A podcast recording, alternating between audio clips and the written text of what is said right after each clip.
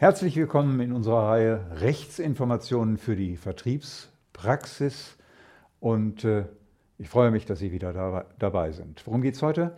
Heute geht es um Servicegebührenkonzepte von Versicherungsmaklern, denkbar aber auch bei Versicherungsvertretern. Und es geht konkret um die Frage, ob ein Makler oder Vertreter Verbrauchern Entgelte berechnen darf im Zusammenhang mit einer besonderen Dienstleistung begleitend äh, zum Maklervertrag. Entschieden hat über diese Frage der erste Zivilsenat des OLG Bremen, auch das ein Novum äh, heute, also eine erste Entscheidung äh, von, aus Bremen, die wir besprechen in dieser Reihe.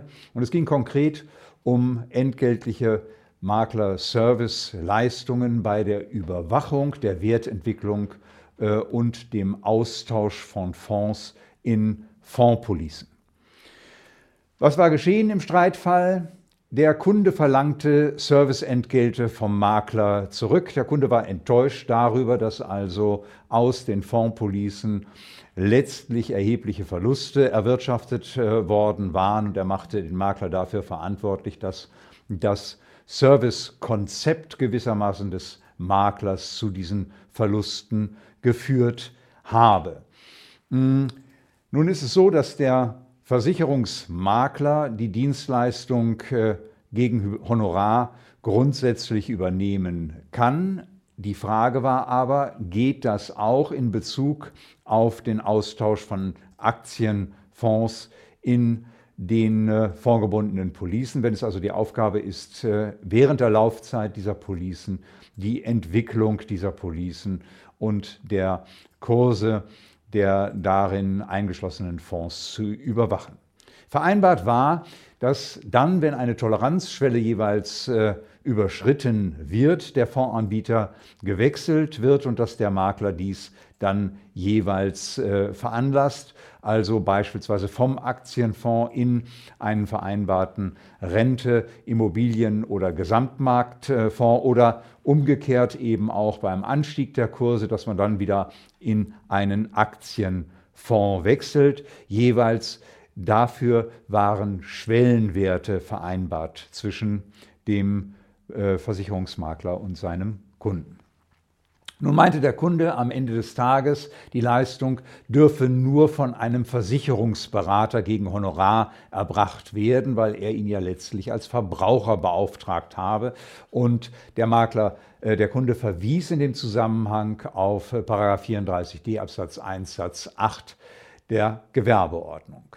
Der erste Zivilsenat äh, des OLG Bremen hat entschieden, dass die Leistungen, die der Makler hier erbracht worden sind, von der Erlaubnis nach 34d Absatz 1 Satz 2 Nummer 2 gedeckt seien. Zur Begründung hat er Folgendes ausgeführt. Er hat äh, festgestellt, dass die Tätigkeit, die Sondervermögen in den Fondspolicen in ein anderes Finanzprodukt umzuschichten, eine Tätigkeit sei, die auf eine Änderung der Fondspolice, also des Versicherungsvertrages, äh, ziele. Denn der Versicherer müsse letztlich die Änderungen vornehmen und billigen. Ohne die Zustimmung des Versicherers könne also hier die Fondspolice keinen anderen Inhalt haben. Dass hier keine neue Lebensversicherung zustande gekommen äh, äh, äh, zustande komme, stehe letztlich der Erbringung einer Maklerleistung in diesem Zusammenhang nicht entgegen. Äh, der Grund, hier hat der Senat eine Analogie zum äh, Tarifwechsel in der Krankenversicherung äh, gezogen. Sie kennen die Diskussion, wir haben darüber auch schon berichtet. Dort ist der Tarifwechsel eine Vermittlungsleistung, eine Umgestaltung, eine Änderung des Krankenversicherungsvertrages und so sei es eben auch bei Versicherungsanlageprodukten, wenn hier die Finanzinstrumente in der fondgebundenen Police ausgetauscht würden. Denn es ginge, so der Senat, um Beschaffen und Gestalten von Versicherungsschutz für den Kunden und daher der Änderung des Versicherungsvertrages an sich. Da das Ganze im Kundenauftrag zur Vermittlung der Änderung einer bestehenden Versehen, äh, einer bestehenden äh, Versicherung ähm, äh, erfolge, seien die Voraussetzungen für einen Versicherungsmaklervertrag im Sinne des 59 Absatz 3 VVG und auch im Sinne des Paragraphen 34d Absatz 1 Satz 2 Nummer 2 Gewerbeordnung ohne weiteres ähm, erfüllt. Dass hier letztlich ein betreuender Aspekt im Vordergrund äh, steht, würde der Einordnung als Vermittlungsleistung nicht entgegenstehen, so der Senat. Warum? Nun, er hat hier auf die Vorschrift des 34d Absatz 1 Satz 4 Nummer 1 Gewerbeordnung ähm, hingewiesen. Die Gewerbeordnung hat hier die Definition der Versicherungsvermittlungsrichtlinie und der Versicherungsvertriebsrichtlinie übernommen, nach der Versicherungsvermittlung das Mitwirken bei der Verwaltung und Erfüllung von Versicherungsverträgen umfasse. So, auch wenn der Makler hauptsächlich die Vermittlung und den Abschluss einer Versicherung leiste, könne die Maklerleistung auch äh, darin liegen, versicherungstechnische Betreuung der Verträge zu gewährleisten. Ein Verstoß gegen 34d Absatz 1 Satz 2 Nummer 2 Gewerbeordnung begründe im Übrigen, so der Senat, nicht die Nichtigkeit dieser Servicevereinbarung gegen ein Entgelt. Nichtig wäre nur ein Vertrag, der auf eine Rechtsdienstleistung gerichtet wäre, die ohne die Erlaubnis erbracht äh, werden würde, nämlich nach 134 BGB, weil dann auch die Honorarabrede äh, durch die Nichtigkeitsvorschrift erfasst äh, würde. Das alles allerdings nur dann, wenn es sich nicht um eine geringfügige Überschreitung handle. So, nun sagt der Senat äh, den Kunden über die Möglichkeit des Austausches der Fonds in der Fondspolice zu beraten. Äh, das wäre eine Nebenleistung, die nach 5 Absatz 1 Satz 1 des Rechtsdienstleistungsgesetzes erlaubnisfrei zulässig sei. Und zwar auch dann, wenn die Nebenleistung eine Rechtsberatung zum Inhalt hat. Voraussetzung sei nur, dass ohne diese Rechtsberatung die Versicherungsmaklertätigkeit nicht ordnungsgemäß erfüllt werden könnte.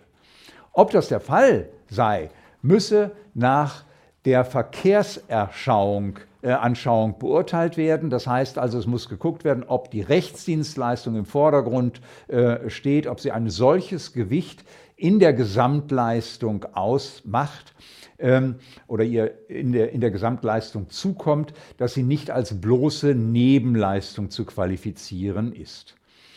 Äh, nun, eine Rechtsberatung sei zunächst nicht darin zu sehen, dass ein Angebot der Kursüberwachung bei einem Versicherungsanlageprodukt äh, ja, ge geboten werde. Das äh, reiche noch nicht aus.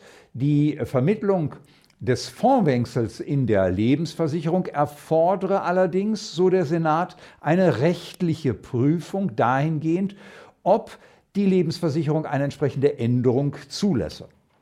So, und äh, sie umfasst zudem die Leistung, dass der Kunde vertreten wird gegenüber dem Versicherer, damit dieser Fondswechsel auch vollzogen werden kann. Das heißt, Erklärungen müssen im Namen des Kunden abgegeben werden, um den Fondswechsel letztlich herbeizuführen. Das, so der Senat, sei in jedem Fall eine Rechtsberatung. Aber sie stehe in einem engen Zusammenhang mit der Betreuung und Vermittlung der Fondspolice und diese stelle letztlich die Hauptleistung äh, dar, sodass die rechtliche Prüfung oder Vertretung nach Inhalt und Umfang keine Komplexität erreiche, dass sie äh, äh, als äh, ja, etwas anderes zu beurteilen wäre, dass sie eben im Ergebnis als Nebenleistung eingeordnet werden müsse.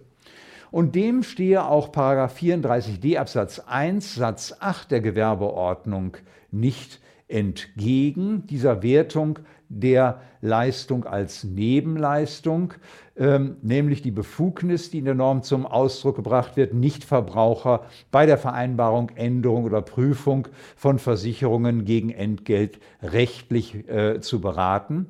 Denn dadurch werde letztlich die Befugnis zu Rechtsdienstleistungen als Nebenleistung der Vermittlung nicht eingeschränkt, sondern, und das ist neu in der Entscheidung, die Norm ergänzt die allgemeine Befugnis zu Rechtsdienstleistungen als Nebenleistung, um die Möglichkeit, Nichtverbraucher entgeltlich äh, im Zusammenhang mit Versicherungen äh, zu beraten. Dadurch würde aber keine Sperrwirkung äh, entfaltet gegenüber einer entsprechenden entgeltlichen Tätigkeit ähm, auf der Grundlage des 5 Absatz 1. Ähm, das heißt also, hiermit wird nur ein Recht des Maklers begründet, Rechtsdienstleistungen als Hauptdienstleistung zu erbringen, ähm, soweit es um die Befugnisse nach 5 Absatz 1 RDG geht, bleiben diese nach Ansicht des Senats unberührt. Nun, Kritik zu dieser Entscheidung, was fällt uns dazu ein? Die Begründung ist in jedem Fall vertretbar und sie ist natürlich aus der Sicht des Versicherungsvermittlers auch nicht unsexy. Warum? Nun, äh, die Frage, ob Rechtsdienstleistungen entgeltlich erbracht werden können, wenn sie typischerweise mit der Vermittlungsleistung des Maklers einhergehen, also dem gesetzlichen Leitbild entsprechen, das ist natürlich eine sinnvolle Geschichte, weil wir bisher immer davon ausgegangen sind, der äh, die Vorschrift des Paragraphen 34d Absatz 1 Satz 8 beschränkt uns Makler wirklich und auch Versicherungsvertreter nach der Rechtsprechung des BGH darin, entgeltliche Rechtsdienstleistungen zu erbringen, sofern sie eben im Bereich der Vermittlung oder Betreuung von Versicherungen liegen. Auf der anderen Seite muss man natürlich auch klar sehen, dass diese Rechtsprechung, die insoweit spektakulär ist durchaus, natürlich auch Konsequenzen haben wird. Denn wenn man den Vorwechsel als Vermittlungsleistung ansieht, bedeutet das äh, im Ergebnis, dass die bisherige Trennung von Service und Vermittlung, die wir vorgenommen haben, insoweit aufgelöst wird und dem äh, Vorteil, wenn Sie so wollen, jetzt ein Nachteil entspricht, nämlich dem Vorteil, dass Sie hier auch entgeltliche Dienstleistungen als Versicherungsvermittler dem Kunden angedeihen können, dass Sie damit eben auch umgekehrt an dem Maßstab gemessen werden in Zukunft, den das Gesetz an die Vermittlungsleistung äh, stellt. So, und das bedeutet im Ergebnis, äh, dass Sie beispielsweise eine Dokumentationspflicht haben können, dass Sie nach 63 äh, VVG haften und dass Sie möglicherweise auch eine Marktauswahlverpflichtung haben. Das hat der Senat nicht sauber ähm, ausdefiniert, in Anführungsstrichen, weil wir hier ja im Bereich eines Versicherungsanlageproduktes ein Spezialthema haben, nämlich ein Modul dieses Versicherungsanlageproduktes, nämlich die Fonds. Dort setzt die Maklerleistung äh, an, das heißt eigentlich im nicht ähm, äh, Versicherungsbereich, der ist nur insofern berührt, als es der Mantel ist. Es geht hier eher um eine reine Finanzanlagevermittlung äh, im Kern. Das hat er aber trotzdem als Versicherungsvermittlungsleistung angesehen, weil die Notwendigkeit besteht, eben den Versicherungsvertrag auch äh, im Hinblick auf den zugrunde liegenden Fonds dann zu ändern. Bedeutet aber im Ergebnis, dass ich nicht dazu neige, dass wir den Kanon der 60 folgende VVG hier berücksichtigen müssten als Versicherungsmakler, äh, sondern und auch nicht als Versicherungsvertreter. Aber, und das ist für die Makler natürlich von erheblicher Bedeutung, ich habe es in jedem Fall mit dem Thema der Sachwalterhaftung zu tun. Wie Sie wissen, ist die Sachwalterhaftung ja etwas, was aufsetzt gewissermaßen auf den Vermittlungs- und Beratungsprozess zum Abschluss eines Neuvertrages. Und äh, da können dann eben auch Pflichten verletzt werden. Ich denke insbesondere an die Interessenwahrungspflicht, aber auch an die Wohlverhaltenspflicht. Die würde im Übrigen auch einen Versicherungsvertreter treffen, der diese Leistung als Serviceleistung gegen Entgelt ähm, erbringt. Was hinzukommt, ist die Beratungspflicht des Vermittlers über Nachteile dieses Servicegebührenkonzeptes, das dort unterlegt äh, ist. Denn in der Atlantik Lux-Rechtsprechung, jedenfalls in den späteren Entscheidungen, hat der Bundesgerichtshof eben auch klargestellt, dass der Vermittler deutlich machen muss, wenn die Entgeltvereinbarung mit Nachteilen für den Kunden äh, verbunden ist. Und das war hier nun auch das Problem im Kern, weshalb eben der Versicherungsnehmer äh, den Makler in Anspruch genommen hat, denn die Vereinbarung einer Servicegebühr für das Switching des Fonds in Anführungsstrichen, das bedeutet natürlich im Ergebnis, dass damit die Gefahr verbunden ist, dass das Anlageziel durch die Servicegebühren konterkariert wird. Das heißt also, der Kunde sich die Absicherung, die er eigentlich möchte, mit dieser Servicegebührenvereinbarung äh, gegen Kursverluste abgesichert zu sein, mit der Zerstörung seiner Renditeaussichten äh, erkauft. Und das wird jetzt sicherlich zu diskutieren sein. Insofern ist die Entscheidung spannend.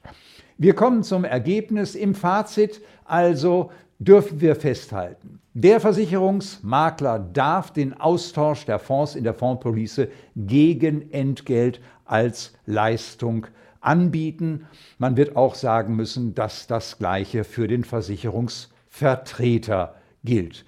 Die Leistung ist kein Service im eigentlichen Sinn, so wie es bisher immer gemacht haben in der Trennung von Servicevereinbarung und Beratungsvereinbarung, sondern es stellt sich eine Vermittlungs, äh, als, sie stellt sich als Vermittlungstätigkeit dar, mit der Folge, dass das Pflichtenprogramm auch greift im Zusammenhang mit der Vermittlungstätigkeit. Da es aber nicht um den Abschluss eines Neuvertrages geht, sehe ich hier nicht die Vorschriften der 60 folgende und die Haftung nach 63 gegeben, sondern die Frage insbesondere des der äh, Sachwalterhaftung, der Interessenwahrungspflicht des Maklers auf der einen Seite und generell eben das äh, Thema der Wohlverhaltungspflichten. Und da sind durchaus Haftungsrisiken gegeben, die die Vermittler überlegen müssen, wenn sie also entsprechende Konzepte ähm, umsetzen. Vor allem die Beratungs- und äh, Wohlverhaltenspflichten könnten hier einen Strich durch die Rechnung machen und da sollte trotz aller Euphorie bei den Versicherungsvermittlern Sorgfalt herrschen, wenn man sich eben überlegt, diese Leistungen entgeltlich anzubieten. Vielen herzlichen Dank.